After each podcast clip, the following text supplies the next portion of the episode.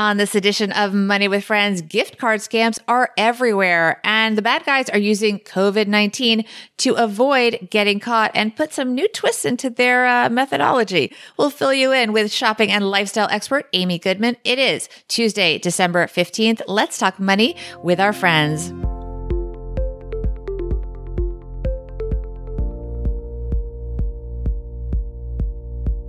Welcome to the Money with Friends podcast. I am certified financial planner, Bobbi Rebell, host of the Financial Grown Up podcast, coming to you from my very grown up kitchen in New York City. And I'm lifestyle journalist Amy E. Goodman, reporting from my kitchen counter here in Washington, D.C. Love it. Here on Money with Friends, we talk about the latest personal finance headlines, add in the insights and wisdom of our fantastic cast of thought leaders like Amy Goodman. We mix in some questions and comments from our money friends, and then we leave you with a takeaway to make it your own. Amy, it's so great to have you back. It's wonderful to be with you always. It's such a pleasure. I feel like I see you all the time because you've been so active with all of your holiday shopping tips. What is, before we get to today's uh, story about gift scammers, what's been your most requested like tip that people are really into this year?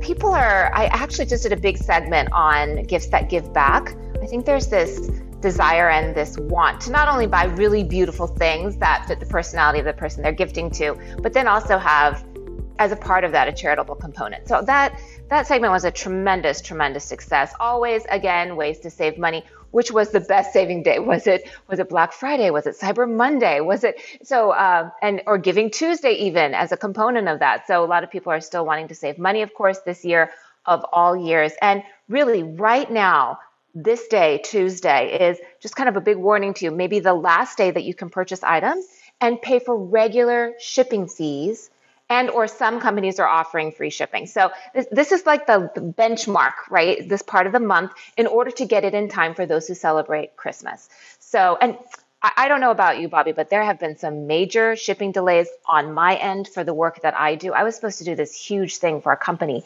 and like four of the boxes didn't arrive. So oh. there are definitely delays out there. If you, if you want to get your gifts, make sure you kind of place your orders now.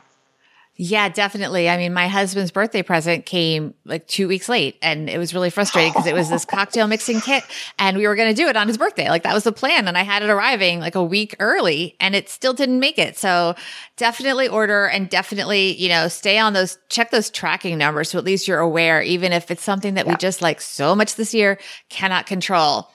Let's see which one of our friends though is going to bring us into today's story.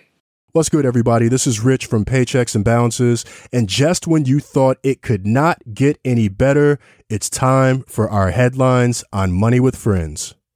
All right. This story that you brought to us, Amy, was in Money Magazine or money.com, I should say. It's by Malika Mitra. And the headline is gift card scams are everywhere and elderly people aren't the only victim. And what it talks about is the fact that in 2020 alone, there have been 28,000 reports of gift and reload card frauds. Like when a scammer asks to buy a gift card from CVS, Target, or other major retailer and share the code on the back. That has resulted, Amy, in almost 80 million dollars, according to the FTC. That's 60% more than was reported in 2016. And again, as the headline said, they are fooling people of all ages. So for example, they talk about one example of this woman that she, um, well, she met this guy, you know, persona who knows who it really was on Instagram. And he basically tricked her. He, he said he was looking for company, but somehow he wanted, said he wanted to give her gift cards worth $5,000, but she had to buy the gift cards first for $100 and mail them to him or tell him the codes so that he could then load it onto those. I mean, it sounds hokey, but on the other hand, people can be very persuasive and it's, you know, you get tricked. So it's really frustrating. Um, and people are taking advantage of the fact that in this time of COVID. You talked earlier about people wanting to be kind to each other and support mm-hmm. each other. A lot of it is taking advantage of people's goodwill. And it gives the COVID 19 pandemic also gives scammers a convenient excuse to why they can't meet you in person to ask for, to get the money. So that makes it even more tricky. Yeah, it's so disheartening, really. And with the example of the woman who was kind of glomming onto this guy and he was saying from a distance, of course, they can't meet, right? So he says, I'm going to reload, buy a couple gift cards. I'll reload them up for you with thousands of dollars. And she was out of work and in a really vulnerable place. And she even said herself, you know, under normal circumstances, I probably would have raised a red flag for me. But a lot of people are in this position where money's tight if if there is money at all and a lot of people are out of work and wanting to find quick fix solutions. So these scammers are catching people truly at their most vulnerable which you think oh it's not going to happen to me. It's not going to happen to me. And yet there's so many people who are feeling literally caught in these situations and I was talking about my husband with this last night. If you are the victim of this kind of fraud situation, it's not something we openly talk about. It's almost embarrassing. You feel like you let your you let your guard down, your your instincts weren't alert and up, and you don't really want to admit to your friend, yeah, you know, I, I lost 300 bucks in like this really weird credit. It leaves a bad feeling with you. We don't, and because maybe we're not having these conversations with one another to alert one another, it just keeps perpetuating. It's so, so, as I had said at the very top, disheartening. Yeah, absolutely. We have Sarah joining us here on YouTube. She says, I think it's easier to catch people off guard this year. So true, Sarah. Especially when the scammers are saying things like, this is uh, fun to help our our heroes, right? This is going to go to healthcare workers, or I've set up a COVID nineteen fund to help blah blah blah, which was actually some of the initial things that were coming through social that got shut down pretty quickly. But um, anything that says it's going to help kind of ease this horrible situation that we're in you know part of it, it, it's pulling directly at our heartstrings. Even i will read that and be like well wait a minute. How, how are they collecting this money? And then in addition to that when the stimulus checks were coming out earlier in the part of the year they were saying oh well you know, you're behind in your taxes. So in order to get your stimulus check, you need to load up on this card or or get a gift card and give me the number on the back and and so it's it's just been rather insane and companies are actually taking heed of this and training apparently their employees to look out for these odd signs of people buying bunches of gift cards, maybe being on the phone the entire time that they're purchasing them additionally to try to help and identify the situation and, and to stop the transaction from happening. They've had some success with this actually, which is, is really commendable. Uh, stores like Target and Walmart are helping train employees to kind of see if they can help intervene and stop the scam before it happens. Yeah. And I think that's important. That's part of what you said, where people are starting to talk about it more. And when we talk about it more and take away some of the shame, people will realize number one, they're not alone. And it's not only the elderly and other stereotypes of people that are taken advantage of, that a lot of us because social media provides a lot of anonymity, even though we are supposed to have our real names. That's not always true. And even if you have someone's real name, doesn't mean they can't trick you. And COVID-19 really does provide cover in two ways. It makes people much more sympathetic and more likely to give mm-hmm. because we do want to show kindness. And also it gives, as this piece says, it gives cover to the fact that they can't meet you in person. Yeah. And this is all adding in addition to the fact that we're spending more on gift cards than ever, also due to this in- incredible situation that we find ourselves in we are self gifting cards to ourselves more. Like oftentimes, if you'll buy a card uh, directly from the vendor, that you'll get like a 20% bonus or whatever. So that's something very popular that we've seen. So we want to take advantage of that. Also, really, they're saying that like Gen Z and the millennials are, are driving the uptick on gift cards because a lot of them are using them digitally. It's easier than ever to interact with apps and get a digital gift card and then spend it in that way. So those are up also um, for those who we were talking about shipping delays uh, before using e-gift cards is such a great advantage because it's instantaneous and you don't have to worry about shipping or any type of delays and it immediately gets to your recipient uh, in most cases, right? So all of those reasons are totally driving it up. This billion dollar business um, to literally, I think it's about 130 billion that we'll be spending this year alone on gift cards. So um, this, this expenditure is up, and in between the cracks is where the scammers are preying at us. And you were talking about how social media is this vicious cycle, but it's those personal messages I have been getting on voicemail and which is I think it's called vishing, and then also in my email, and now it's also texting. Now I haven't received mm-hmm. a text um, plea from a scammer before. Have you, Bobbi? I receive weird texts all the time, but they're usually to the credit of my phone company. They're usually flagged as suspicious, which That's is nice because it's, I feel like it's a multi-pronged attack. It's coming in our email, it's coming in our voice messages, and now it's coming through texting, which is a, a whole new a whole new avenue for them to contact us. Actually, for me, it's those personal messages when maybe they use my mm-hmm. name mm-hmm. and they try they start with an innocuous story that actually gets my attention and makes me feel super nervous. The other thing is that it's become so easy to make it look like the email came from a company that you do business with. So you often get emails that look like they came from whatever retailer.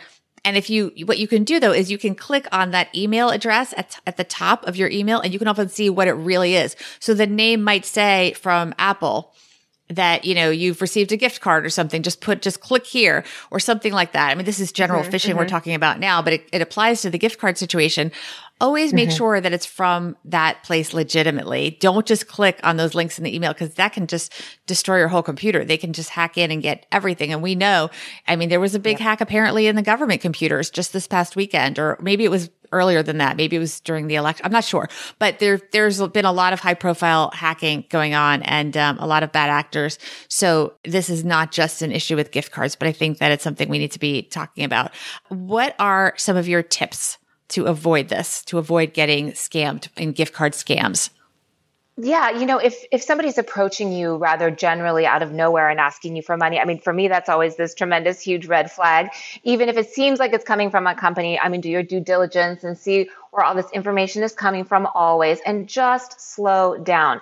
Oftentimes, it's just one misplaced letter in a brand logo name. So it, it looks like it's coming from um, American Express, let's say, but mm-hmm. there's one little digit that's off or one letter that's off.